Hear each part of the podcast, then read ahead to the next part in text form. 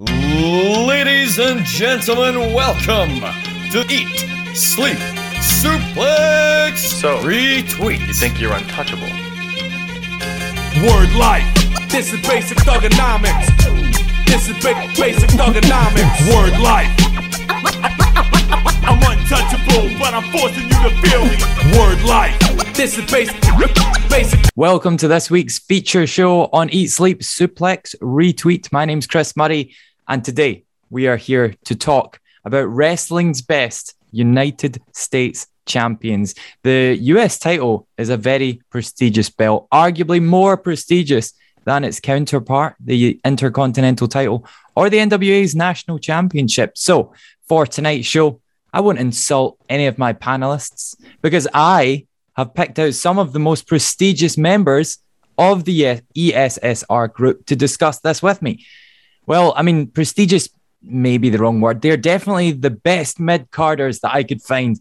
I am joined by David, Scott, and Callum. Welcome, all gentlemen. Uh, David, I'm going to start with you. Yo, Is there any room in the universe of ESSR for a mid card title? We already have the ESSR championship. Is this kind of what spare change in the tennis? I don't know. I can't keep up with this. Well, spare change pretends kind of like our money in the bank contract, as it were. And I think, given the size of the podcast, I think it's only enough to sort of equate that to the WWECW roster uh, in the mid 2000s, which was about 15 people at most. Um, so I'm not sure if there is room for a mid card title in this podcast, but we did used to have the ESSR 365 title. And we also have a couple of members going around claiming to be the ESSR women's champions, such as Sarah Grieve, Stacey Smith, and for some reason, David the Goat Campbell. It's like, how can we have a women's belt? We only have two women. That's one match. anyway, thanks for joining us, David. Callum, welcome to the crew, man. Uh, is Hello. this th- this the first time I met you? Is this your first show on the brand? Eh, that it is, yes. It is my uh, humble debut, uh, as you will, for Excellent. ESSR. There's many, many men who have won the US title in their debut match. And am I the man to tell you who's done that? No, because it's not a part of the show that I prepared. So I thought I'd just start with a quick fire, fire question. And we're just starting, and we we're just talking before we started um, about some of the sort of history of the US title. It's obviously been like retired and reactivated a few times. And it got me thinking about like other WWE titles. Is there any WWE titles that they have retired that you would like them to bring back? And which one would you choose? It could be, uh, you know, a particular division you really liked. It could be a particular uh, championship you really liked. What one would you choose? Well, that's a, a very open ended question. uh, however, having uh, looked back at all, I'm a belt mark. I love belts, they're great. So I was jotting down some ideas and I thought, well, since belt mark, obviously, uh, the Winged Eagle was the best. It's, it shows that you're a champion, you are the guy and not a big blue thing. So, you know, Winged Eagle all the way, or if it couldn't be that, uh, the big gold. Uh, I'm a wrestling fan, so uh, big NWA guy me, so bring back the big gold all day, every day. me and Scott are absolutely licking our lips at this. We're always the ones that are banging on about some old WCW nonsense while everyone else is trying to talk about like last week's SmackDown or something like that. But yes, Scott McLeod is here as well. Welcome, Scott. Uh, thanks so much for joining us. I have a question for you as well, sir. So, the US title, I noticed just before we came on as well, it's had really quite a lot of different variations. Even just in the WWE era of the belt, there's been lots of different designs. What is your favorite one? And please don't say the current one.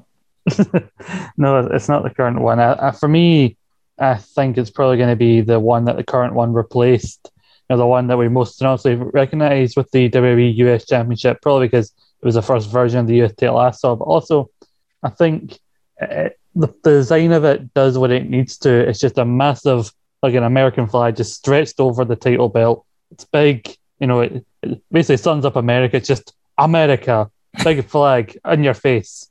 You know, it does what it needs to.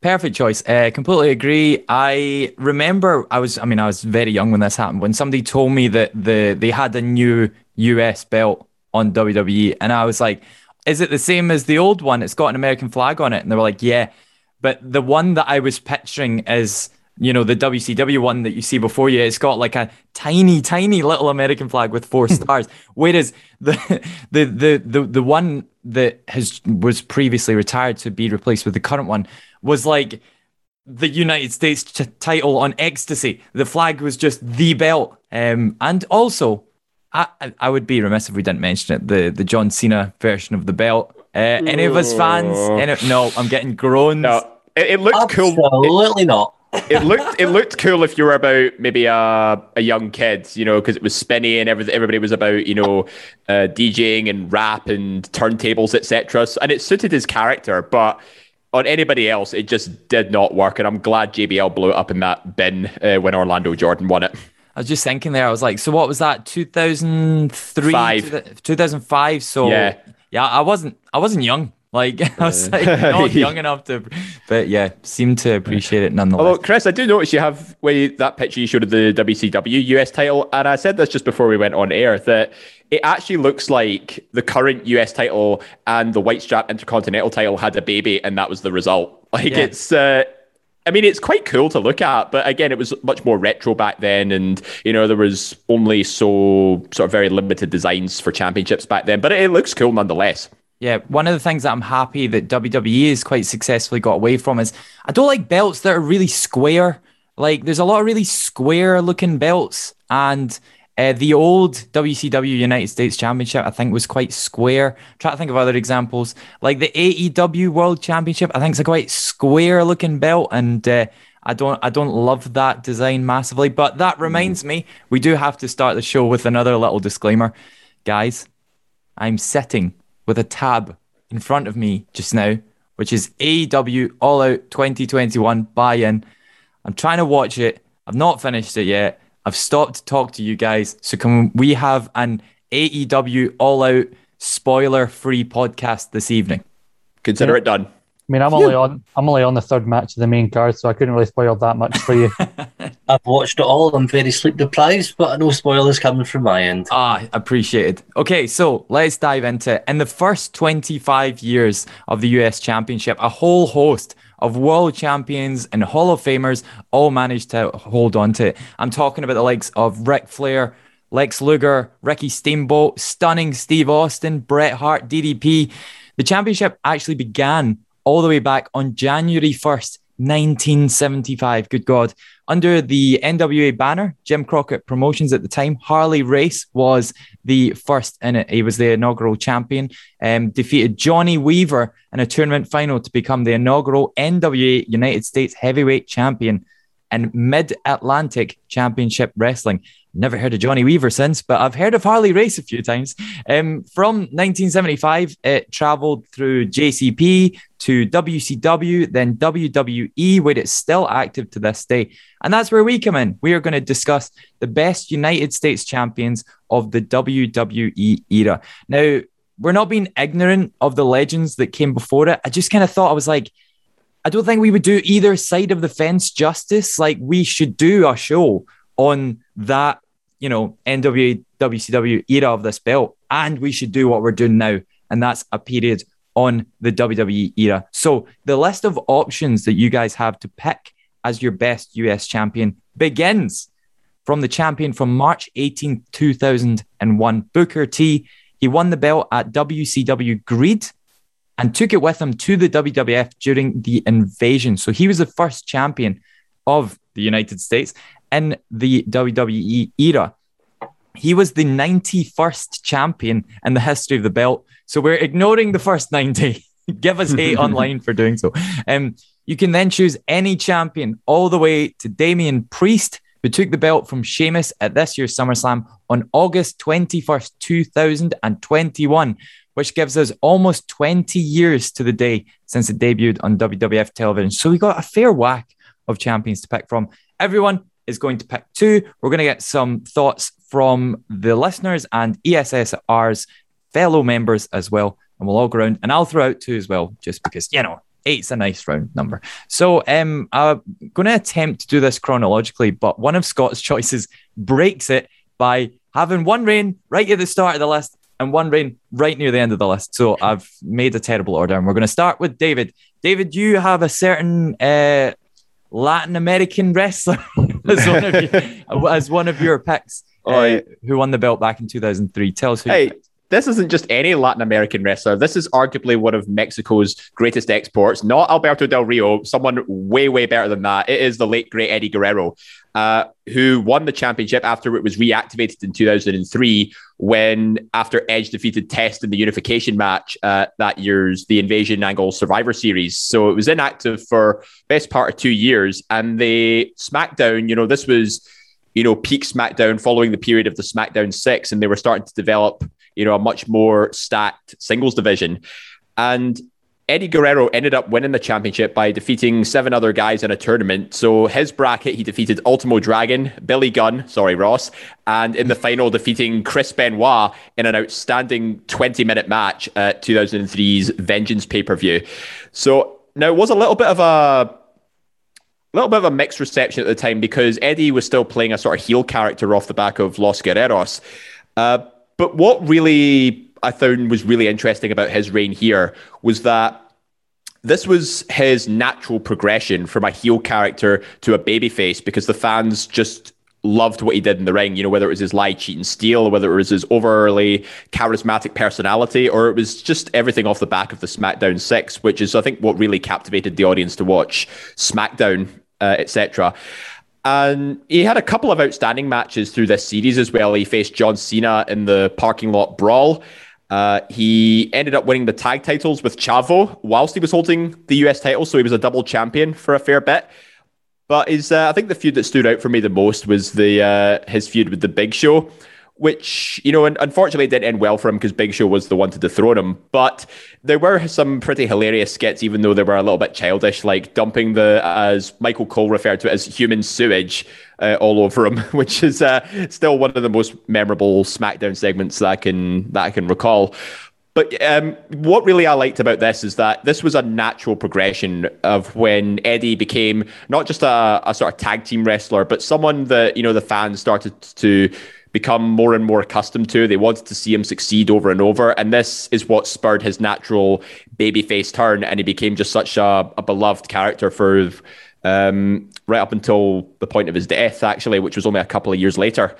But yeah, that's why I think Eddie goes down as one of the best US champions in. WWE. Great show, uh, David. I'm so happy you picked this. Um, reason number one, I think I've been on like 20, say 20 E ESSR podcasts at this point. On 19 of them, I've probably gone on about how much I love Eddie Guerrero. The second reason why this is amazing, right? I have watched SmackDown live twice in my life, right? Mm-hmm. The second time was the SmackDown that aired immediately before CM Punk returned at AEW Rampage. Because turns out, like, you can just watch that for two hours and that kills the time waiting for AEW to start at 3 a.m. in the morning. Thanks a lot, America. Um, but the first time was when I went on holiday to America, went to Florida with my parents in 2003. And at the time, I watched SmackDown, and Eddie Guerrero was the US champion at the time. He was doing his whole big show shenanigans. And I vividly remember watching SmackDown at like 7 p.m. at night, like a normal person. And uh, it was the skit where he like tripped up Big Show with the like some sort of wire, and then that's Yeah. when he did the, the sewage thing. Yeah, he tripped him up with the, the hose from the tanker and then he scooshed him with the, the shite, basically. um, yeah, so uh, I love this choice. He was champion twice. Um, and uh, Callum, this is where I'm going to bring you in because Eddie Guerrero nicely sort of split the divide by winning the belt in WCW in uh, the, the the land that we love, uh, and also won it in 2003 by the time it was back in WWE. So, yeah, do you, do you remember this run that Eddie had with the belt, and were you a fan of him? Well, I am uh, a fairly young individual, so I was during his run uh, two years old. So uh, going back though and seeing his run with the Big Show, uh, I think you forgot to mention as well the burrito angle as well. Yeah. Uh, yes, I remember that quite vividly. Uh, poor, poor Big Show, Paul White, and uh, his poor arsehole as well. That burrito was spicy. Uh, going back though, I feel like Guerrero was very well deserved to win the United States Championship because, I mean, I, I don't have to hype up Eddie Guerrero. It's Eddie Guerrero. So Yeah, absolutely. Um, Scott, I will always remember that I was on a show with you, and you were the first person that told me that Eddie Guerrero didn't like being world champion when he beat Brock. He felt like he wasn't, you know, big enough to be champion, but he was definitely big enough to be United States champion. I thought he carried this title very well. Um, what did you think of his run, and why do you think he didn't get more runs? Because he still, you know, he still with the company for another couple of years after this. Yeah, it was weird with Eric. because it's not that I didn't like being uh, WWE champion. Just said that he was doing as good as he could have as the, the leader of the brand, you know, carrying SmackDown. So, and also that weighed heavily on him. But yeah, it's weird how this match, his run isn't really known for its matches, the US title. You know, he had a four way at SummerSlam, which I think included Rhino, Tajiri, and I think Benoit, which is a match that should be talked about more than it, it was. But I think the main thing about it is that it was his progression from face to, he- to heel to face, as David said. So I think that's the most important thing about it. Uh, I don't know because he seems like a guy who he's held all the main mid card belts you could hold because you know he was European champion in the 2000s. He was briefly Intercontinental champion early 2002, and he was he had this as US champion. So he is a reliable, you know, mid card player. So I don't know why he didn't have more mid card reigns. No, I think for a while he did kind of get stuck in a bit of a tag team thing with like the Ray and Chavo, which he was also good at. So I think they just kept moving him around from mid card to main event to tag team because he was just good in wherever you placed him. Yeah, that I mean that sums him up perfectly, doesn't it? I mean, I, I just had a look. He has done it all in WWE. wasn't really allowed to be a cruiserweight, but he won the cruiserweight belt twice in WCW. Won the US title there. Well, it was called the US Heavyweight Championship, which I like because that means he's swaying the divisions at that point. And then by the time he got to WWE, he ended up winning just about every belt they had to offer, becoming the 11th Triple Crown champion and 6th Grand Slam champion as well. So, I mean, how much more airtime can we find to dedicate to how great Eddie Guerrero is on this podcast? Um, Well, Eddie in- Guerrero was our first ever show, so go back and listen to it on our back catalogue. David, I was also looking at the anchor numbers recently. It's also our most popular show ever as well. So um, that's nothing to do with the fact that it was the first one and the hype was big around then. Yeah. Uh, it's because he's just a great man. Okay, what a great place to start. Um, Eddie Guerrero, uh, I just loved seeing him with that belt and uh, yeah, just the shenanigans that came with Eddie Guerrero as well. We'll now move on to Callum. Now, you're the second of the picks that you went for, a man who has three letters of his initials. Um, went on quite a decent run with the belt in 2007. Who have you chosen? I have chosen uh, a man who came out uh, with a smoke machine and a very big tent.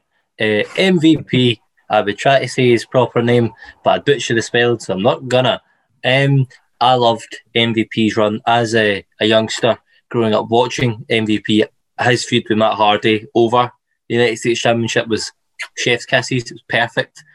Although the, the hot dog contest, going back and looking at that, maybe maybe not that, but the rest of his matches were great. I mean, the classics he had with Shelton Benjamin, just I just think it was great. Like, and I feel like that design of the United States belt suited MVP because it fed into the whole character of, oh, I am the best. Look at my fancy jewelry and my big tunnel and my belt. So Yeah, this is a really good choice because, like, I never really thought about this until very recently, but MVP is such a solid wrestler. He had this, um, how many days was it again? 340 day reign with the belt. I think that's good for like third or fourth longest ever in the history of the belt, including all of the WCW guys, which I think is high, highly respected. I believe it's second, the second longest. Yeah. second longest. Is- Sorry, getting Yeah. confused with uh, with Lex uh, Luger's, Dina.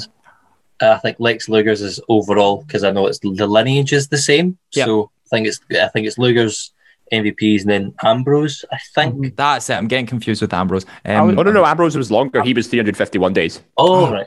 Yeah, it's MVP Ambrose, then Luger. Luger held it for like 500 days at one point. Uh, but was that Ah. over five reigns or was that one? Just the one. No, it's the one. Okay. Oh yeah, so it was. Yeah, 1989. good good on them all but yes um particularly good on mvp because like i think it wouldn't be remiss of me to say that like mvp's character when it first came in he was a bit of a joke like that was sort of his shtick and then he managed to you know, with all of the shenanigans that went on with Matt Hardy, hold this belt for basically a year. And I was looking up some of MVP's other achievements as well. He was the first ever um, Scott. I'm going to get it wrong, but I'm going to try not to. Was he not the first ever IWGP Intercontinental Champion as well? He was, yeah, in Yep. 2011. So he's like a solid choice as your mid card guy. And um, yeah, if you take away all the pomp with the the entrance and stuff that Callum mentioned, he is a really good wrestler. Uh, Scott, hopefully you liked him. Oh yeah, yeah. I remember MVP's introduction. I remember uh, he's like Inferno match with Kane. I only remember Yes. that one. But like he had a, a decent feud with with Benoit. It was one of Ben. It was Benoit's last actual like program before his passing. You know, they had the match at Mania that Benoit won. They won a re- he won a rematch at Backlash, and then MP finally won the belt in a two out of three falls match. I think he won two straight falls as well over Benoit, which is kind of Mhm. strong. And it was weird to have the heel constantly losing and then getting the big win over the face. Usually it's the other way around with the face chasing it. But you know, Benoit was used to help get him over. And you look at his reign. oh, He got he had a match on pay per view against Ric Flair, who's was had a history with the with the WCW version of the US title.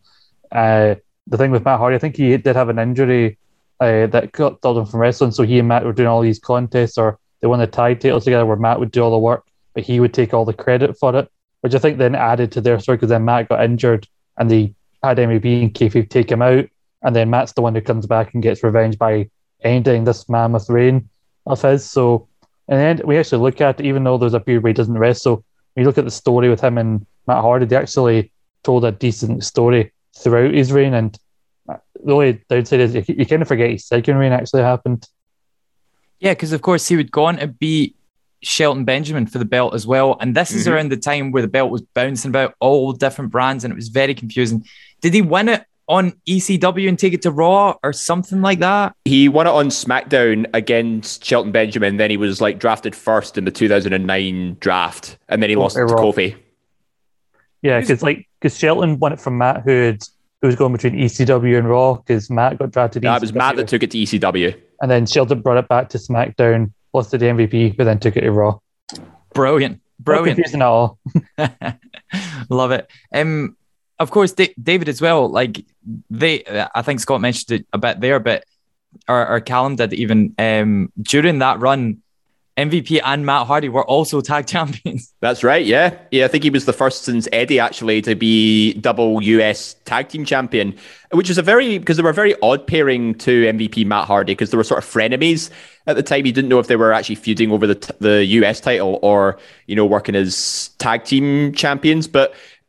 Oddly enough, they were the ones to defeat Deuce and Domino, who ended Paul London and Brian Kendrick's mammoth reign, which I th- always thought was a bit odd because you thought Deuce and Domino had the potential to be SmackDown's top top tag team, but then he just then Vince was just like, nah. But um, I, I can't remember if they. I don't recall if they held the tag titles during the Taboo Tuesday feud they were supposed to have. You know, where I think they were going against each other in various challenges, and that's what made the storyline interesting. They weren't having traditional matches; they were trying to one up each other in like uh, beer drinking, basketball contest, pizza eating contests, which sounds amazing just by saying that out loud. Um, but yeah, I think they were supposed to have a match at the 2006 Cyber Su- or 2007 Cyber Sunday. Uh, but Matt got injured. He like had a big gash in his head and he couldn't compete. And then he ended up having a having to take a, a cheap count out victory over or count out loss over Kane. But um, you know, after that, you know, his reign sort of got a bit quiet right up until you know Matt Hardy returned and then cost him the title. Well, cost him the title or cost him money in the bank rather uh, before going back to sort of being enemies again. You've kind of touched on something that's going to come up a lot in this, and that there is a lot of guys that have held this belt for a long time, but they've also held the belt for a long time whilst not doing a lot in that time. I think Dean Ambrose is the obvious example of that. Yep, prime Oh. suspect. held held the belt for a year, but I think he defended it about once. I can't remember the exact number, but it's it's not very many. And then he lost it in a battle royal to somebody we're going to talk about later. Anyway, great choice of MVP. Um, right, where are we going chronologically next? We're flying through some of our champions. Um, we're going to go to Scott next. And Scott, would you be so kind as to tell me about your winner of the US title who won it once and not twice, two decades, eh, sorry, a decade apart? Yeah, one a, a decade apart. Won- I think he held it multiple. times. I think in the WWE version, he's got like m- the most reigns with his. Yeah. Uh, but he's the person I immediately thought of when he thought about WWE US champions. And my pick is John Cena, who I think really was one of the first examples of the US title being used to elevate somebody. Because, you know, the US title, the main issue with it compared to the IC belt, even though they've both been poorly handled by the company throughout the years, is unlike the Intercontinental used to have a purpose and it was a workhorse belt, it would elevate people, get them ready for the, the world title. US title was never rarely ever used for that. It didn't have the same purpose, but for a while it did. And you know, and like Cena helped Cena got the, his first WrestleMania match against the Big Show, wins it in 2004, back when the New York crowd really liked Cena, and then he would kind of be the main mid card big baby face on SmackDown, kind of under. I think he was the main face under likes of Taker and Eddie. You know, he was offending uh, and weird people against like the Rene Dupree because Boo France apparently, and things like that. He would get stripped of it because he accidentally hit Kurt Angle, who was the GM, and Kurt Angle didn't like John Cena. So Booker T wins it, and then he has a best of five with Booker, which is a very entertaining series. Wins it back, loses it to Carlitos. The whole Jesus stabbed him, uh, stabbed him angle. Wins it back. Then the whole I'll say the spinner thing. We don't. I'm not going to defend the spinner thing, but you know it, it suited him at the time. Uh, we didn't think he'd do the same for the bloody WWE title. But anyway, he lost it in a feud while he was number one contender for the WWE title, and then went on to win that. So it got him to where he needed to be. And then he, once he was a main eventer for over a decade, he came back to the US title to help elevate a belt that had lost a lot of prestige. And people were annoyed about him being Rusev, but he then brought out the US Open Challenge, had great matches with everybody from Zack Ryder to Luke Harper, Stardust, Sami Zayn, Kevin Owens, you know, losing to Kevin Owens at Elimination Chamber, having the match with Seth Rollins for both belts, and then you know, the only downside is that his last win ended with a bit of a whimper where he won it back from Seth, uh, United Champions, and then lost it to Alberto Del Rio, and then just started his thing where he buggers off every so often to go film movies. But I think it's an example of how the belt can is to elevate somebody, and then the person years later elevates the belt, and then even though he beats these people in the open challenge, he elevates them by giving them a 15, 20 minute match on TV and makes them look better than they would have been otherwise. I think um, you you touched on something uh, really important there, and that's that, that we went through this period in wrestling where it was almost like, oh well, the the world title's too prestigious to be defended on TV, but the mid card champion, well, they all defend it every week. I remember AJ Styles specifically in TNA being like, "Oh, I'm the TV champion. I'll defend this belt every week. Come at me." Um, but again, this is the one time we're actually not going to bang on about how great AJ Styles is. Um, but yeah, so it's David. There's almost like two eras of John Cena, US champion. There's all the first ones with the car, the Carlito matches and all that stuff. Um, taking the belt off Big Show as well, which I really liked as well. It's like his first um, WrestleMania match, wasn't it? And then uh, the run Yep. that you went on it, leading to beating JBL down the line as well. Uh, let's start to talk about them separately. What did you think of the the first era, and then of course, what did you think about the one that came ten years later? See, it's funny you should say that because this was around the time that I actually started watching SmackDown on a weekly basis. Um, and it was approximately the same time where John Cena actually uh, was was was stripped of the title from Kurt Angle because he attacked him unintentionally, and then him and Booker T had that best of five series, which I thought was quite. It was actually quite captivating as well because at least it put me it allowed me to see Cena in a sort of challenger role. And I remember he was getting a lot of popularity at the time. Like he was arguably the most popular guy on the roster outside of like, you know, the usual Eddie Guerrero, Kurt Angle and stuff. And it made me, you know, become a fan of John Cena during this time. You know, that's when he, he legitimately had the, you know, never say die, never give up attitude, especially when he was 2 1 down and he ended up winning the series 2 3 uh, 3 2 at No Mercy, only to find out he loses it four days later to Carlito because, well, in hindsight, it was so he could go off and film the Marines. So, I mean, needs must. And then it introduced a new star as a result. And Chris, it also brings up, you know, one of these first names you said who won the US title on their debut match. Carlito was one of them. Yes, of course he was. I knew there was Yep. one that I Aye. remembered. But then I think Cena's third reign, you know, where the one that Orlando Jordan ended, that was his sort of his graduation up to the WWE title scene. Uh, so he again, he was he became SmackDown's fastest rising star, who then slowly progressed his way to the the main event scene. But in the sort of more recent time with the open challenges, etc., he was sort of revisiting his old role. Uh, so that you know he could now use his main event veteran status to put over you know new rising stars. So it's sort of revisiting his past, and he's sort of taking the mantle of the established veteran, like he did with uh, with Booker T back in 2004 when the roles were reversed. And Scott listed off the talents there. You know, he had Cesaro, Kevin Owens, Pac, Stardust, Cody Rhodes, that kind of thing. They, all these guys were very capable uh, potential US champions. Some of them did go on to win it eventually. And that is what I think was the most exciting aspect about this um, this title because it it exemplified what it stood for. The United States being, of course, the land of opportunity. Just step up and take your shot, and that's exactly what John Cena did with it, and it made it such an entertaining walk because we got a lot of great matches out of it. Yeah, absolutely. Callum, being the new person of the group, you get a, a big a big moment now to decide which part of history you want to be on. Do you want to be on the side of the guys who love John Cena, me, or do you get to be on the side of history of the guys who hate John Cena? Every other person who's involved with this podcast. I don't hate Cena. nah, well, nobody nobody hates him, but um, I'm the only one with a John Cena t-shirt. I, I see, uh, Mark. so I um, I don't know. I have grown up in various stages of liking John Cena and disliking John Cena. My um, his US run, hundred percent down for it all day, every day. The spinner belt, on the other hand, uh, I will hold uh, my hand up high and say that the only replica belt I own is the spinner belt uh, because that is my favourite belt of all time. Because I know, I know, hey, don't kick me off the podcast. It's literally my first one because I grew up with that belt. It made me fall in love with wrestling, so I've got a soft spot for it. I, I do, I do recognise people think it's rank. Trust me, I look at it sometimes at the corner of my room. It's like, oh, so. But seeing as reign is US champion all the way. spin Spinner US belt, get it in the bin. what right? So now I agree. Spinner US belt is average, but right if I was going to start an argument, I'd definitely say that of all the spinning related belts, I think Edge's world title is by far the worst. Hi, it was it wasn't yeah. It wasn't that creative. It was essentially the same championship, but with the rated R symbol replacing the WWE logo.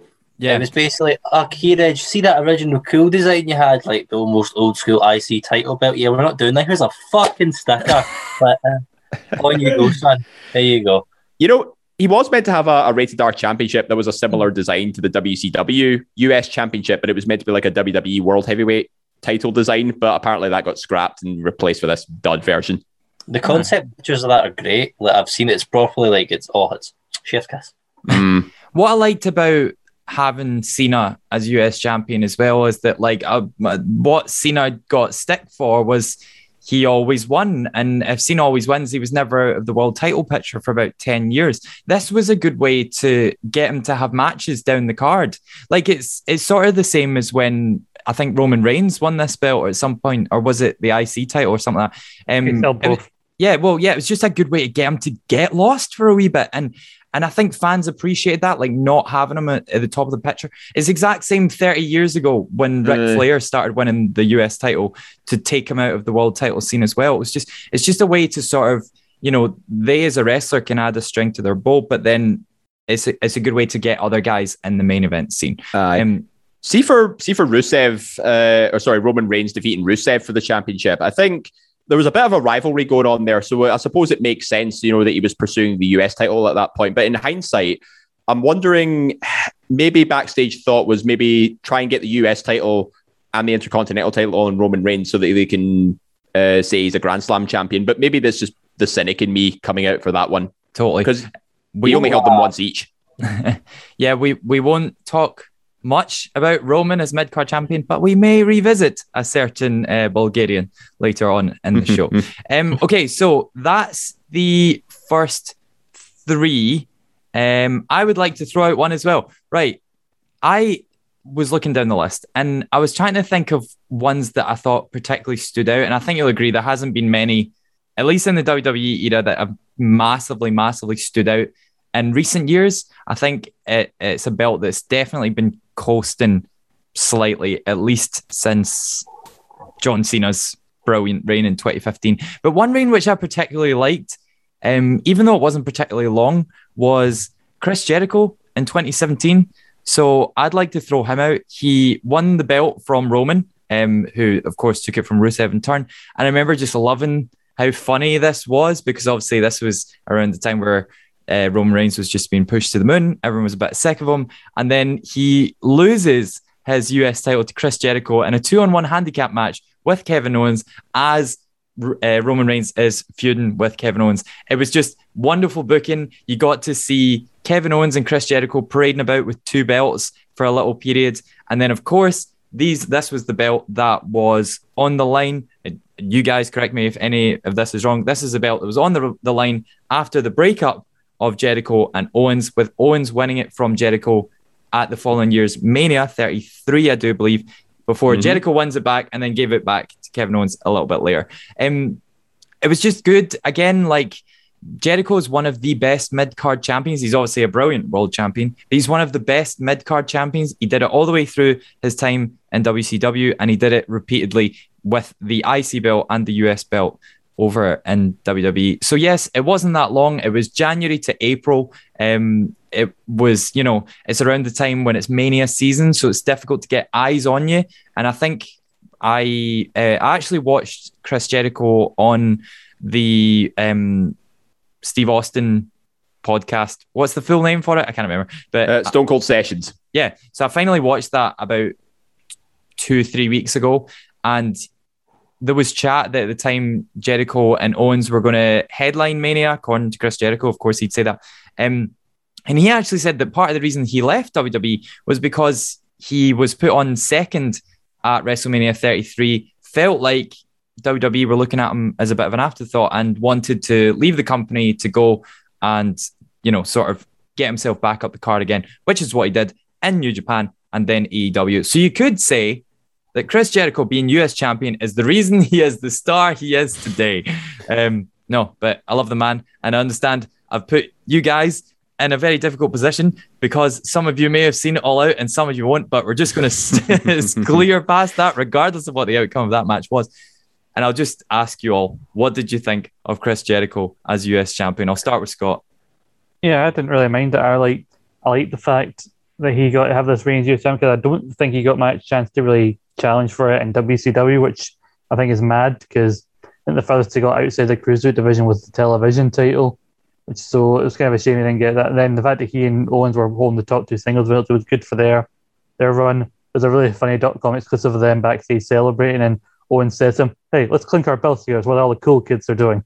And then that being the belt, it's funny that he said that was the reason he kind of left because his first proper feud out of uh, WWE was challenging Kenny Omega for the IWGP US champion. So for a good year, Jericho was all about being a US champion. Yeah, and uh, he was he was really really good at it. it. Worked so well with Kevin Owens, and he worked well with Jericho as well. I didn't realize this as well, but um, as well as trading that belt, Kevin Owens and Jericho traded the IC belt in 2015. I'm not sure yep. if that's because they were good at working with each other or if it's because at the time WWE didn't know what to do with those belts. Oh, wait. Uh, no, Chris Jericho never held the, the Intercontinental title in 2015. They did face off for it. It was at MSG house show because it was. Right. Yeah, sorry. Yeah, that's what, I mean. that's what I mean. They fought. Well, they feuded it. over it. Yeah. Yeah. Um, David, what did you make of uh, Jericho at this time? I liked it. You know, Team Kevin and Chris, you know, was a massive uh, drawing point for Raw. Like we saw them in, I think some of us in the podcast saw them in Raw Glasgow, and they were the two most entertaining guys on the roster, maybe second only to Enzo and Cass at the time. So it was um yeah, those two guys were just comedy gold wherever they went. And Jericho winning the title from Reigns, I think it was a, a very pleasing moment for the crowd uh, because nobody liked Roman at this point. And having those two with both sort of sing- men's singles championships, it established them as the top guys. But it just sort of went downhill, you know, on the build to WrestleMania because I think there could have been potential, you know, maybe do title for title at WrestleMania 33, you know, maybe have one of them become a double champion. I think it would have elevated Kevin Owens' stock as well if he was the one to walk away with both titles. And then they could do the whole payback, SmackDown, you know, trading of the titles in the coming in the coming weeks.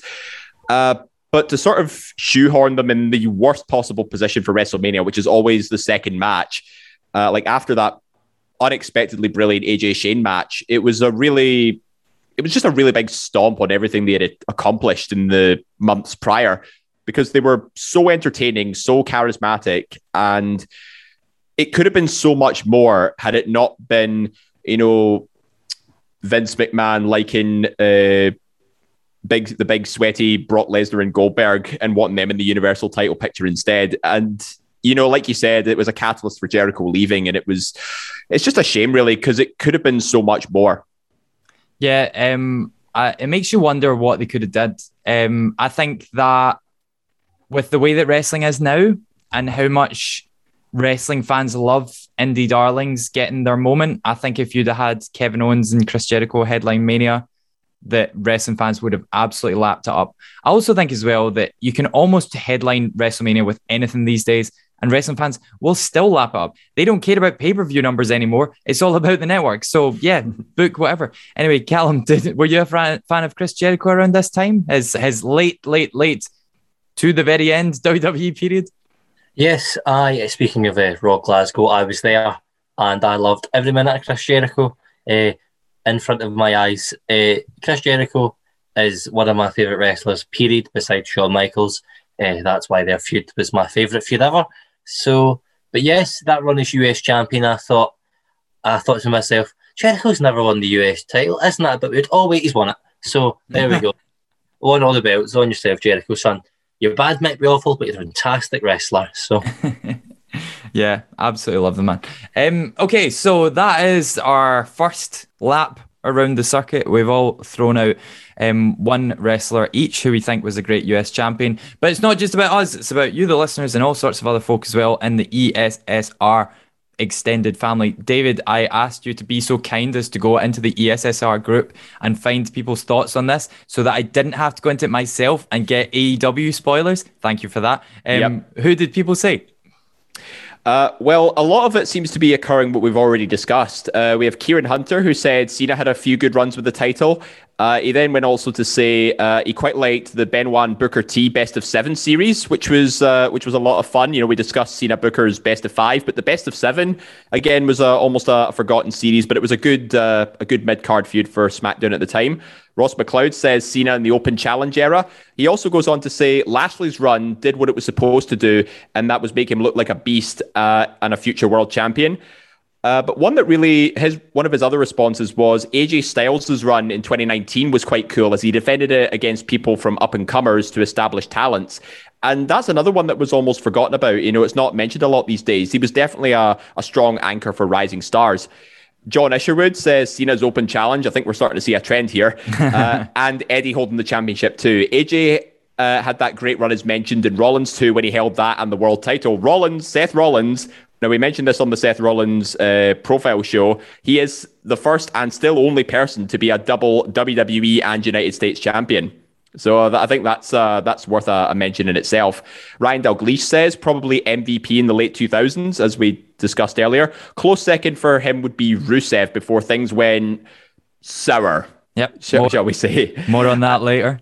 Hi. And finally, uh, SDL co-host Jack Graham say, also says Cena's open challenge. So I think the I think the listeners and the other members of the team are pretty much in the majority here, and they think they're all a fan of Cena's open challenge concept with the title.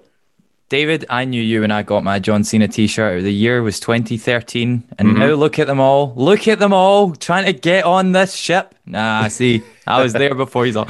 Anyway, yeah, great shouts. Some of them. Um, uh, yeah, I forgot the the mention, of course, of Seth Rollins, the double champion. Of course, Booker T did it, but the WCW title wasn't quite as prestigious as the uh, WWE Championship at the time, of course. So good on him. Good shout for AJ as well. There's just so many good ones. In fact, there is so many good United States champions that we're going to go around again and we're going to pick another four champions that we liked. Um, so uh, let's go back to David.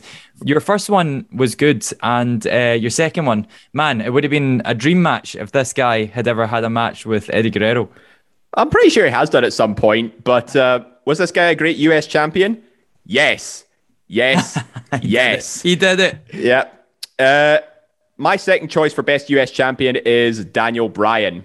Now, he won the championship in 2010 just after being called up to the main roster from NXT. And obviously, he was in the first uh, game show format version of NXT, so he was called up a part of the Nexus. But when it's when he was brought back after SummerSlam, he ended up, you know, picking up his NXT feud with The Miz, who was United States champion and Mr. Money in the Bank at the time. So it was already a very high profile feud to break him out as a as a single star. Uh, now, both these guys actually made that title feel really important with their matches providing that big fight feel at that year's Night of Champions pay per view, especially when The Miz was on the cusp of, you know, essentially becoming WWE champion at the time. But it also sort of gave a bit of retribution for Bryan as well, you know, having to be put up with all the Miz's shite as a as a pro. and you know, considering Bryan the rookie and Miz as the pro is like, you know, it's the mother of all paradoxes. So, but Bryan was very much a, a wrestler's wrestler when he arrived. You know, it, he wasn't, you know, the the yes man we know today. That's way before all his gimmick and stuff. He was very much, you know, generic babyface, you know, clean ring gear, generic theme music with Ride of the Valkyries. But what really helped him out, you know, was his his match quality. Like he was second to none, arguably the, the best wrestler at the time. You know, he's having great matches with the likes of William Regal, uh, John Morrison, The Miz again, the submissions count anywhere triple threat, Hell in a Cell, still a very underrated match, if I do say so.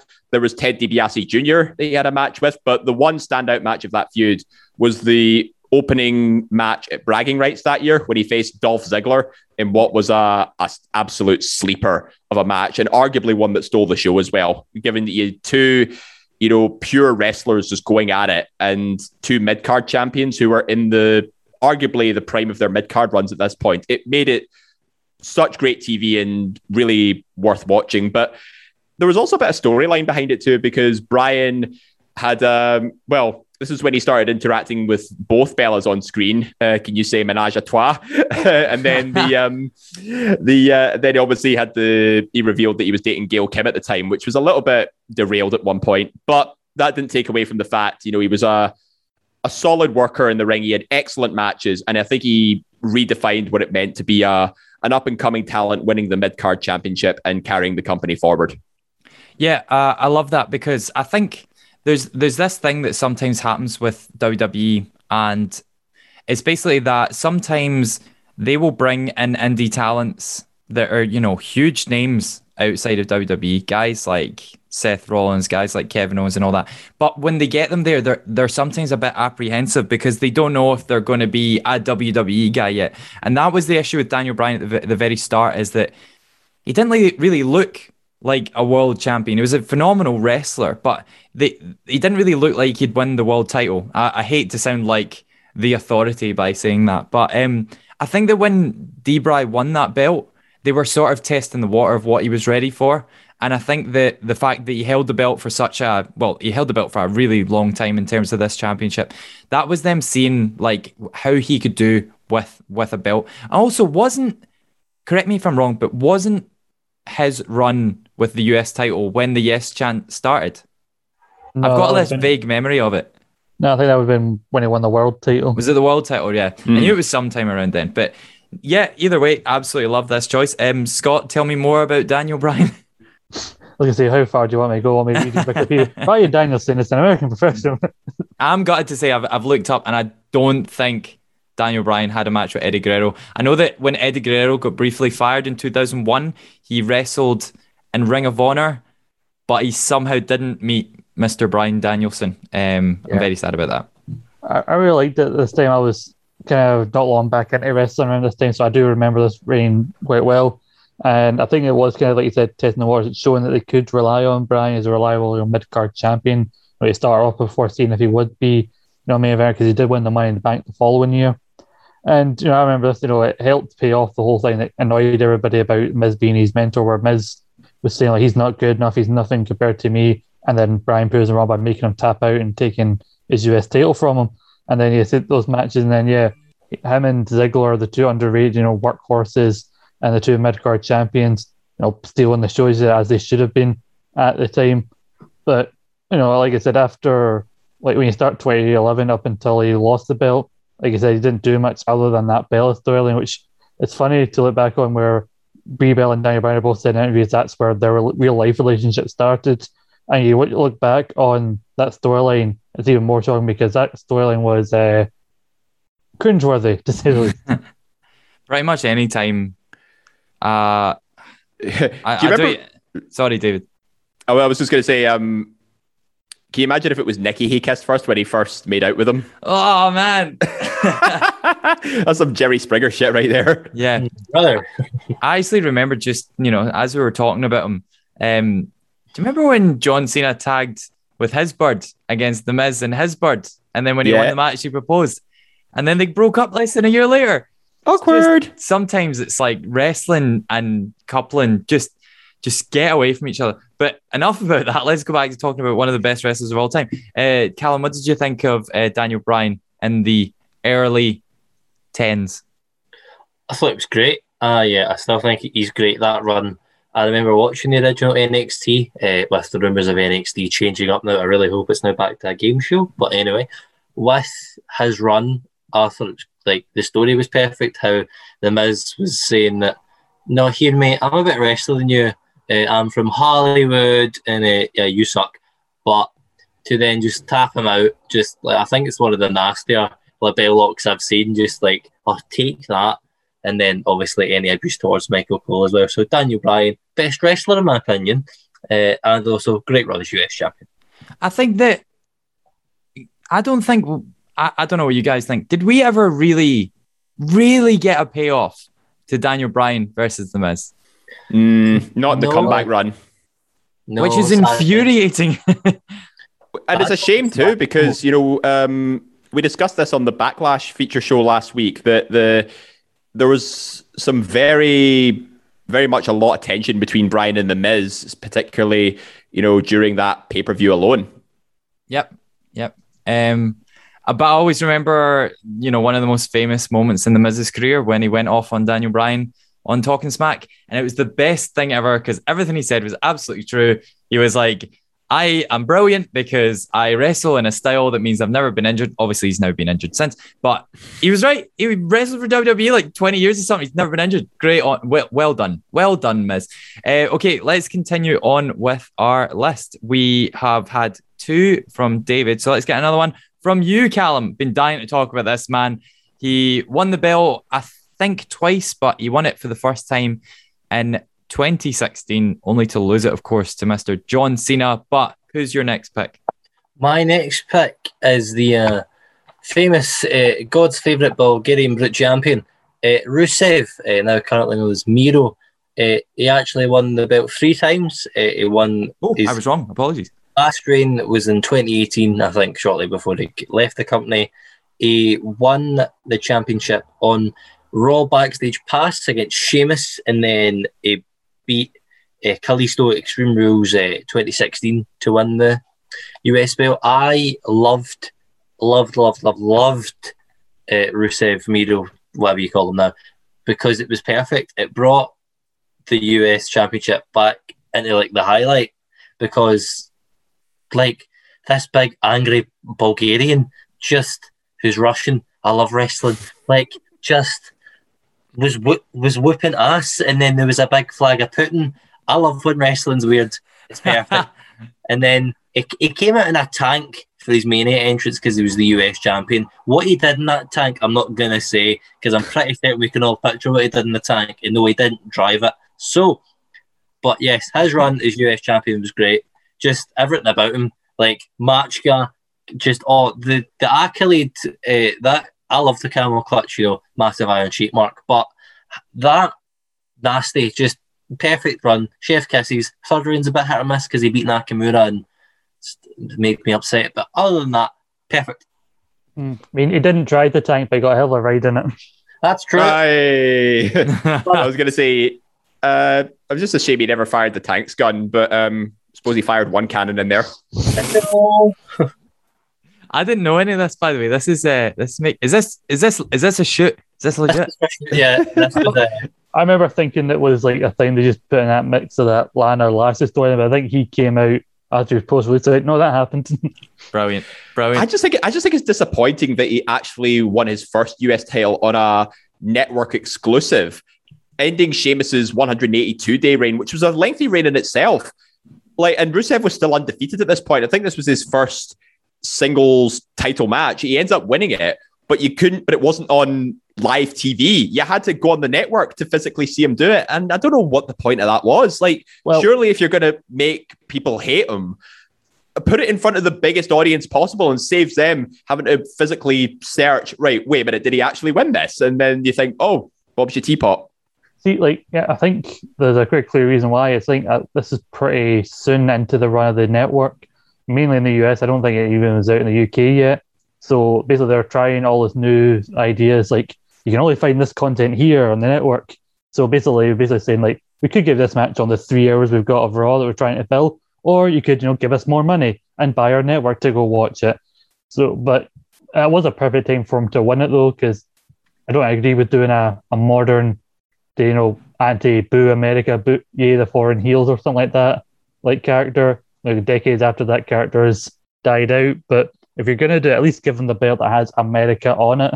Because then you look after that, he was then put on the authority team for Survivor Series, which shows how high they were on him.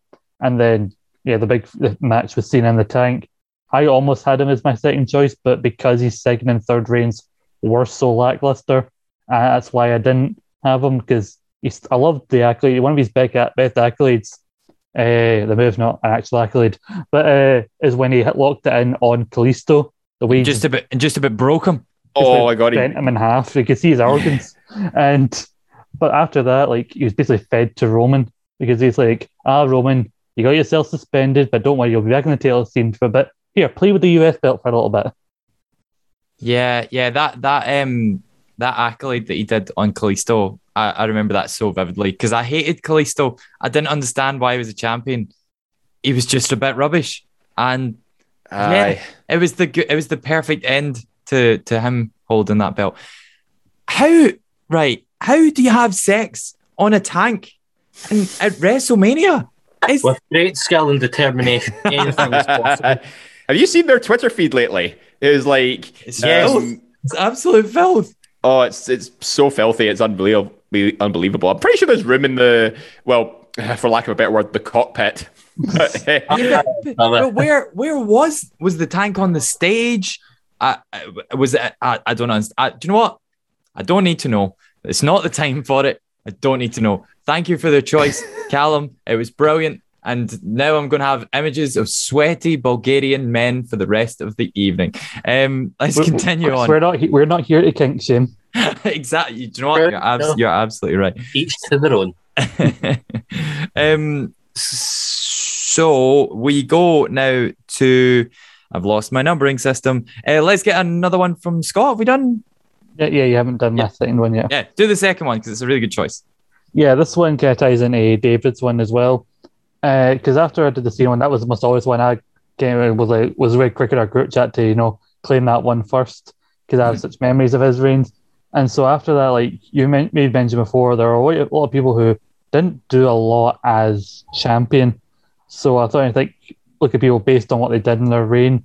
And this guy had two reigns, and when you look at what he's done in reigns, I think he is an argument to you know be called one of the best US champions because we've had a lot of good, some great US champions so far.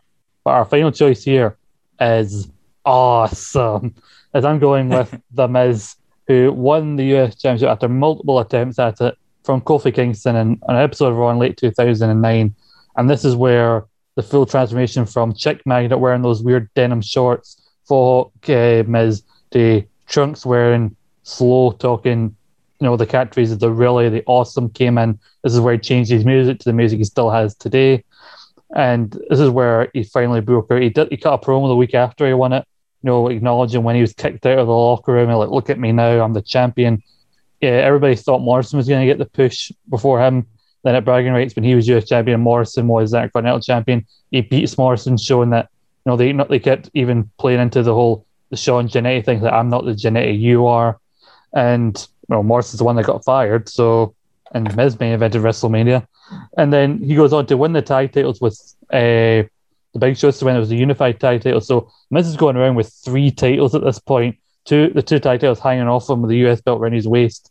He then loses uh, the US belt to Bret Hart. You know that's a reign that can get in the bin for a week, and then R-Truth wins it, and then uh, a couple weeks later, Miz wins it back, and as US champion, reign wins Money in the Bank, the only person to have a title while when they won Money in the Bank because the only other person was RVD, but he won the IC belt after he won Money in the Bank. It was only for a brief period, and then he had the thing with Daniel Bryan, so he lost the US belt, put Bryan over, and helped set Bryan on his singles path while he had the Money in the Bank briefcase, which he would then cash in successfully going to win at WrestleMania. So much like I say with Cena about how his first couple of reigns was setting him up to be the next big star, these two reigns set Miz up and showed how valuable he is and how valuable he remains to be to the company today, and then probably showed probably explains why WWE had such faith in to put the belt on him and put him in the main event of WrestleMania.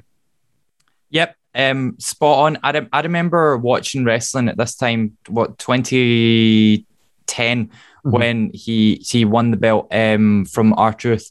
And I remember thinking like, or, or, or, was it his first? I can't remember which one of the reigns it was, but whatever mm-hmm. reign it was that led to the Money in the Bank and all that. Um, uh, that was the second one. Second yeah, one, yeah. the sec- he, he defeated Truth, Morrison, and Zack Ryder in a fatal four way.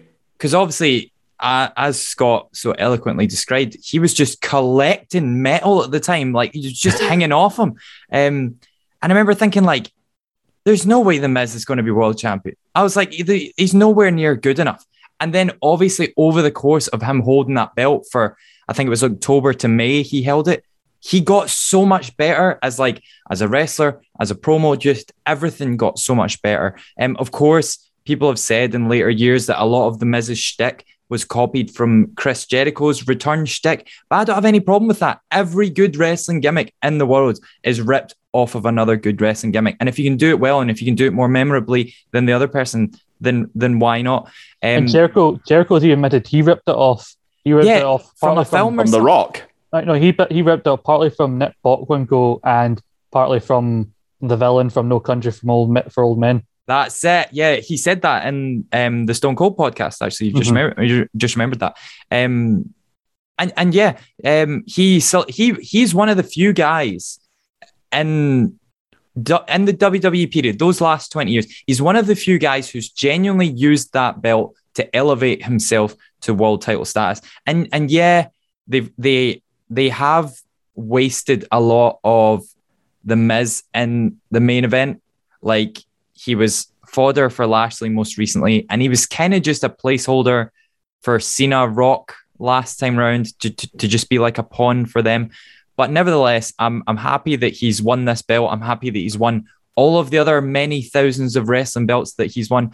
I think I read something recently, right? Just you know, while we're talking about the Miz and mid card titles, um, I really, really, really want him to get one more IC title because I think if I'm correct in saying this, that if he has like a two week reign just about with the Intercontinental title, not only does he get the most reigns as champion, he'll also break the most days record from Pedro Morales, I think it is. And that's like insane.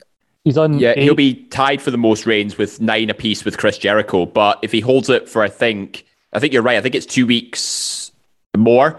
He will eclipse Pedro Morales' most days as Intercontinental Champion. There's not, no, a... you know, Jericho. Jericho will come in and claim, "Oh, I'm a ten-time champ." Because I had that reign in New Japan. It's not the same belt, Jericho. um, I, I, I just think that like there's not a lot of things in wrestling that I really want to happen for like the history of it, but I really want that to happen. I really want him to get another short reign. But I mean, let's face it, they're never going to give Miz the world title again. He might as well get the the IC belt. Mm. Um, yeah, like, right. We'll we'll uh, Callum, what did what did you think of, of of your man here as champion? Fantastic. I feel like all I have said so far is fantastic, but just like all the reigns, I feel have, we've mentioned so far have been great. But uh, and you can quote me on this. I fucking hated the Miz growing up. Ah, yes, absolute cock. But see, getting older, I've realised you know what?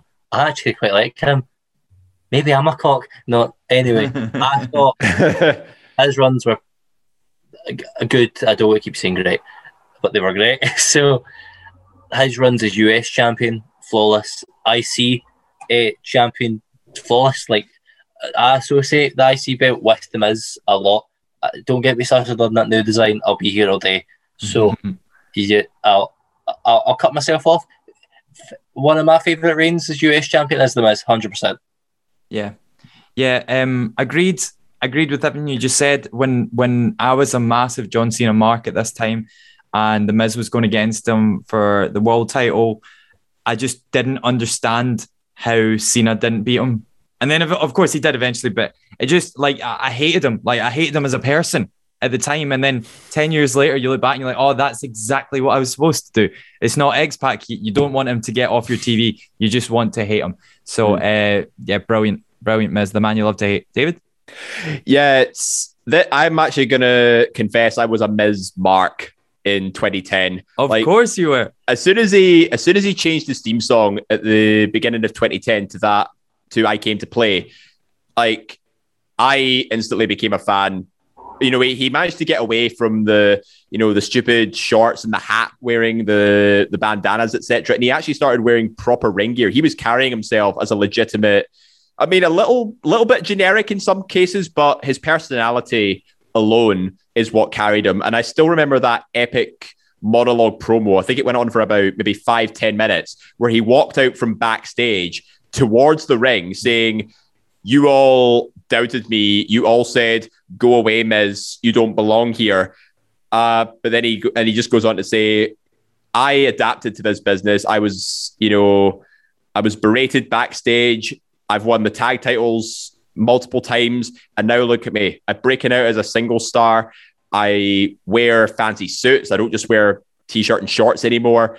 I carry myself as a superstar, and that's what changed everything for me. It's this is a guy who walks, talks, acts like he's awesome, and when he does that, he is awesome. And I had a new, completely new level of admiration and respect for it. He almost revitalized the United States Championship during that time period. Yeah. Not to get not to get bogged down in music like we were on the Christian show, but talking about how good that music suited him. You know, the band that did it Downstait, they've done some wrestling bangers over the years. They did that. Ziggler's here to show the world Cody's current theme, Matt Cardona's current theme songs by them.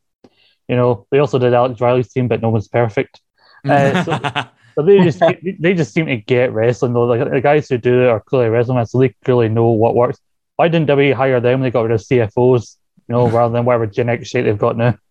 I'm still mad at them for getting rid of Jim Johnson. But anyway, um, okay, guys, have a think because I'm about to ask you what your least favorite reign is with this belt. It doesn't have to be uh, you know, a, a person, you know, as US champion. It could be one specific reign you particularly hated. It can even be one of the guys we've already mentioned. But um, we'll get to that in a second because I would like to throw out one more.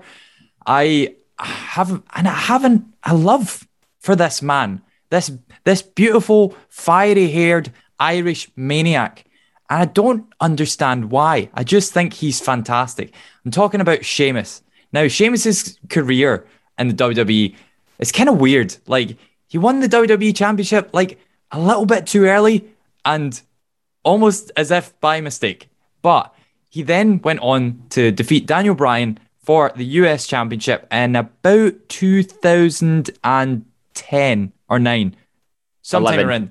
Oh, I was close. Um, the early period of wrestling in the tens when I've forgotten everything that's happened. But like, I feel like him winning this belt, the US belt, finally managed to like solidify him as like a major dude. Because I feel like when he won the WWE title, a lot of people were just like, "Well, you're not a WWE champion. You just he didn't he didn't have the aura of a WWE champion at the time." But much like what they did with Daniel Bryan, this helped Sheamus like elevate himself up the card. He had a really good run against Daniel Bryan whilst champion, including, of course, their forgotten WrestleMania match, which was the match before their th- two second match at WrestleMania. I think when they were on the pre-show of 27. Mm-hmm. Yes, thank God. I'm terrible with WrestleMania numbers. It's like there's WrestleMania 18, then there's everything that's happened since. Um, but of course, uh, that match ended in the draw, and they had uh, a nice little feud for the, the belt for a little while. Of course, before Sheamus ended up dropping it to Kofi Kingston in a tables match, which is, of course is great because that's where he won his first w, WWE Championship. But I'm not so keen on that reign as much as I am keen on Sheamus's recent reign with the US Championship. It was just earlier this year. He won it from Riddle at WrestleMania before losing it to the current champion Damian Priest.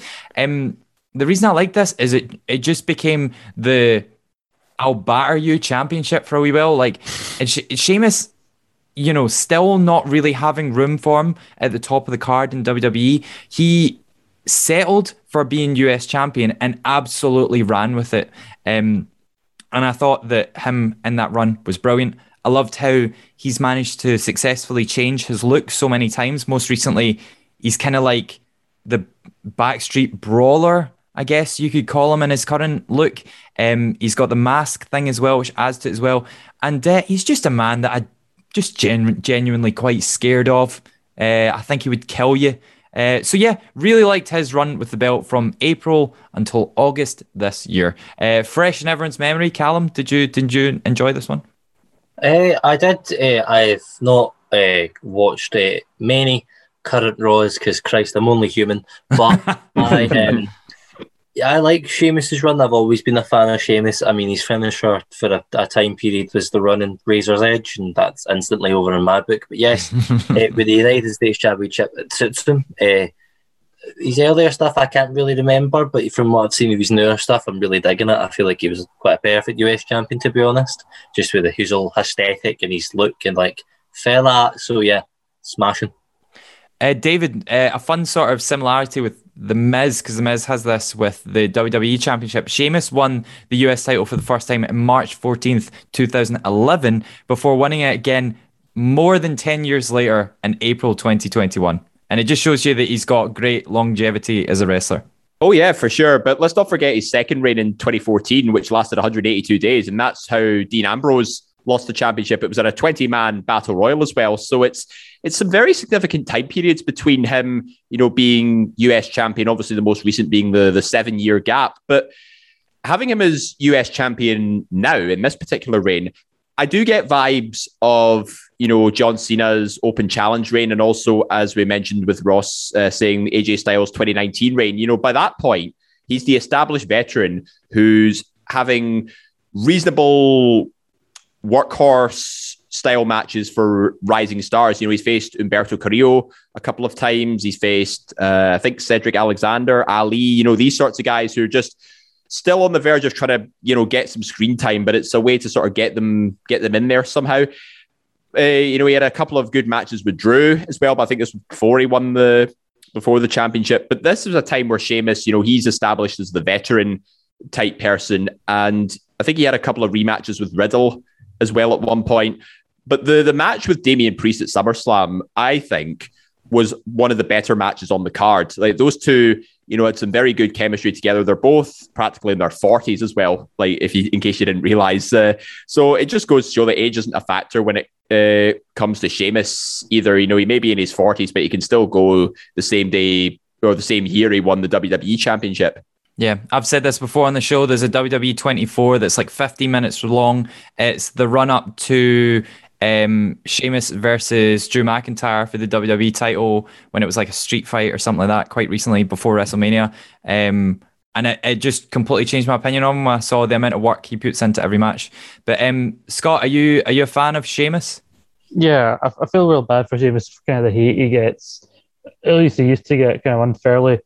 I think it was because he kind of went the reverse route, what you think most wrestlers probably should go, in that he won the world title first and a mid card belt later mm-hmm. whereas most wrestlers go the other way. Uh, I liked his first win because, well, like how he had that weird US version of his gear with the black, the red, uh, blue, and white. I also love the way he lost his first US title in that tables match with Kofi, where he was kind of leaning over a table and Kofi died to the outside with a leg drop through the table. It was just chef's kiss, as we've already said.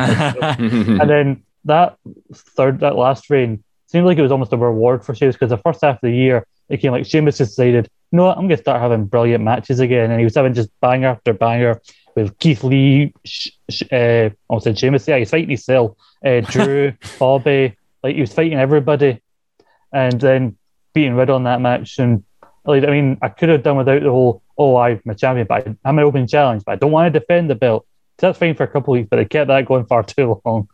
And, you know, give him someone other than Ricochet and Humberto Carrillo, because that's fine once or twice not every week you've got a lot of people on Raw. So, you yeah. know, but a few nitpicks, but at least they helped put over Damian Priest. And then he had that they had that triple threat the other week on Raw, which was amazing. Yeah, uh, Scott, you've touched on it, so I had to say it publicly. Bin those contenders matches where mm-hmm. you fight the champion for a chance to fight the champion. Uh, it fills me with so much hatred, especially when they lose. It's like, wow, well, well, you just ruined your division there. Anyway, speaking of hatred, um, we'll now go around everyone and get because uh, we, have been we've been too nice. We've been too nice. So let's let's get some hatred out of the way before we go. Uh, we'll go around you all and get a pick of a champion who you, you just didn't like. Uh, we'll start with David. I've actually got one in mind that I think you'll. I think I know where you're going with this, but actually, it's not that one. Okay, okay. Who's your pick for a least favorite US champion or run? Uh, I'm actually going to go. Uh, you see, I'm sort of torn between two, but I think because he sort of bounced back the second time around, I think I'm going to allow it. So, but the one I hated the most was Dolph Ziggler's second reign, which he won at Clash of Champions 2017. Uh, he won at a triple threat with Baron Corbin and Bobby Roode, which was almost completely out the blue because I think everybody was expecting Roode to win that match. Uh, but then the following SmackDown, he basically just leaves it in the ring and goes away. He's just like saying, like, no, you don't deserve me as US champion. Right. I'm leaving this there. I'm Oski. See ya. And then that's when they um had the tournament to decide the winner, and that's when Bobby Roode did win it. So that whole reign was just utterly pointless. Nothing fills me with more rage than this title reign. Yeah. But this is right. Like, right. I've got this friend of mine, right? When when like what uh Facebook Messenger groups, right? And he loves to like make a big daft statement and then leave the group because he thinks people will be like, oh my God, why has he done that? And the last time he did it, nobody said a word. And two weeks later, he went, can you add me back to the group chat, please? That's exactly what Dolph Ziggler did. He tried to make this massive statement and then leave, and nobody cared. it was too long in the tooth at that point. I'm happy that he's managed to salvage his career somewhat, most recently with Bobby Roode. But God, at this time, I was just like, Dolph, let it go. Go be a commentator or something. Um, great first choice. Um, Callum, do you want to go next? What's your least favorite US ch- champion? Absolutely. I have, uh, I think, the best pick uh, out of the worst, the best of the worst, rather. um, the not Pride of Mexico, Alberto Del Rio. Oh, you bastard. Sorry, Scott. Now, I, when he first came in, I was that man with could do no wrong in my eyes. He was, pit I thought he's got the look, he's money, cross arm breakers all the way, WWE champion. Beating Punk, I didn't agree with, but anyway, I'm sidetracking. Like he came back to the reaction like, of a wet, like just of like nothing, just like, and yeah, honestly, like for the whole like Mexi America thing, he had the chance to like have half of the belt be the American flag and the other half the Mexican flag. He didn't do it, so uh, disappointed. Less I say about what he's currently doing, the better. Because how is he not in jail? I don't know. a great choice. It was just, uh, especially the fact that he ended the Cena run, and it was just mm-hmm. so annoying. Um, Scott, I know that by the sounds of it, Callum just stole your pick, so I'll throw out mine. Uh, I really thought that David would pick this. The May 24th, 2010, they did it. Oh, pure, oh no. Well, well, I'll explain. I'll see if this is the one you were thinking of. That's um, not the one I was thinking oh, sorry, of. May 17th, 2010. Um, the Miz has his 224 day reign with the US title. It's not, it's not my second choice. I, I hate you all. oh well, I'll, oh, I'll, I'll finish. I'll, I'll, take a while so that you know Scott's got another chance to pick a third choice. But of course, the 120th reign of the US title. It was the man's fifth reign, but he was about 200 years old at the time. I'm talking about Bret Hart beating the Miz in the no DQ, no count out match. Um, uh, yeah, you were in Toronto. It was a nice little yeehaw for the crowd, but Bret vacates the title seven days later to become Raw General Manager. And I think Nexus started at the same time. Yep. But I was so, so mad at this because, like, it's not like the belt immediately goes back to The Miz. It went to R-Truth for a bit uh, before the Miz won it back. But just wait his spit in the Miz's face. The man that's there every night is put up with all the shit that you've given him for five years or so at this point, and he gets beaten by a very old Bret Hart, who is, you don't get me wrong, he was a good US champion at the end of his uh, WCW run when he had the the uh, matches with DDP and stuff like that. but he wasn't champion in 2010. Uh, in 2010, if I look at this quickly, Bret Hart would have been 67, 77, 87, 97, 40. No, very old. 54, 50, 54. Well, it, it wouldn't have He'd been, have 40, been. He wouldn't have been 40. He was, he was pushing 40 in 97 when he got Aye. screwed. He would have been 53. Thank you. You can tell which one of us works with numbers. um, uh, that Bret Hart's, I get, you know, it was a bit of a bit of a confusing one, but it was for the purposes of a feel good moment. You know, beat a guy that everybody hated, and there was a bit of story behind to it, especially because it was a no DQ, no count out match. So that I can sort of forgive it, you know. And the fact that it went to Truth and Miz afterwards, again, that wasn't too bad. It's just the Ziggler one was just completely and utterly out of left field and completely pointless. I agree. Now, hopefully, we have given Scott enough time and we've stopped stealing his choices. Scott, is there anyone else apart from all the ones that we've already stolen from you that you thought you didn't really like?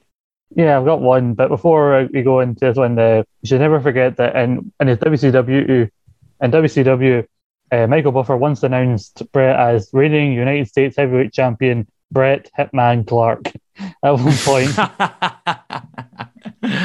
of course. anyway, really earning that millions of dollars per show there, Michael.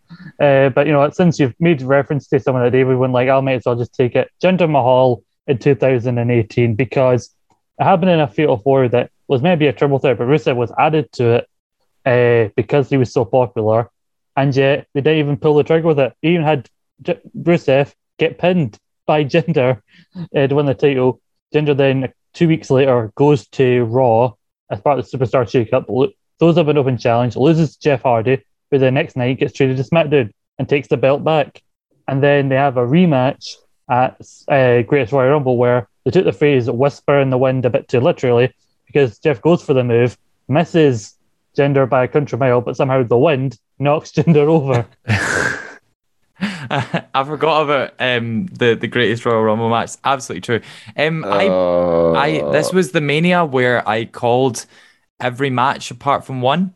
Um, so I was happy that Jinder won to keep up my streak of matches.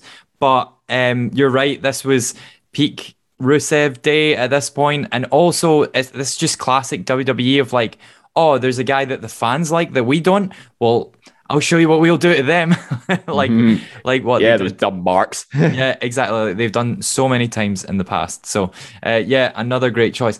All great choices, gentlemen. I'm happy with all of your fantastic picks that we did earlier. And of course, in true ESSR fashion, we've gotten some hate at the end as well.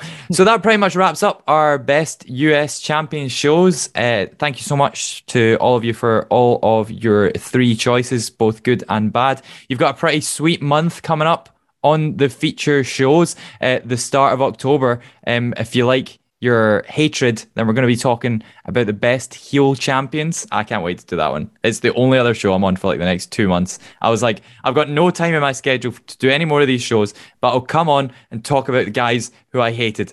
Um, we're going to be doing a profile on Bullet Club, and next week we're going to be talking about the mistakes of WWE in terms of their releases. Uh, David Quickfire, who's the worst WWE release in the past 12 months? Ooh, that's hard to say because there's, there's just been that many. Um, biggest mistake, Bray Wyatt. Uh, Scott? Uh, why did you do this to me? Uh, Aleister Black. And Callum? I was going to say Tommy uh, Malakai, uh, Aleister Black. Now you know Uh, how it feels. Big guy coming in here stealing my picks. Well, I've got heat already. It's only my first show. I love it. I love it. uh, and I'll I'll throw out. I don't. Was it even this year? I can't remember. But Braun Strowman, how was he ever Yeah, allowed this to year. walk out the door? Anyway, so more on those next week. Thank you once again to Callum, to David, to Scott, and join us one week from today for our mistakes of WWE show. Goodbye. There now follows an enthusiastic advertisement for Quiz Showdown. Hello guys, welcome to Quiz Showdown. I'm Daniel Campbell and in this show you're going to see the members of the Eat Sleep Suplex Repeat team go through a very strange quiz. We don't know what the heck's going on with it, but you're going to have to watch to find out. Go check out on the YouTube channel now.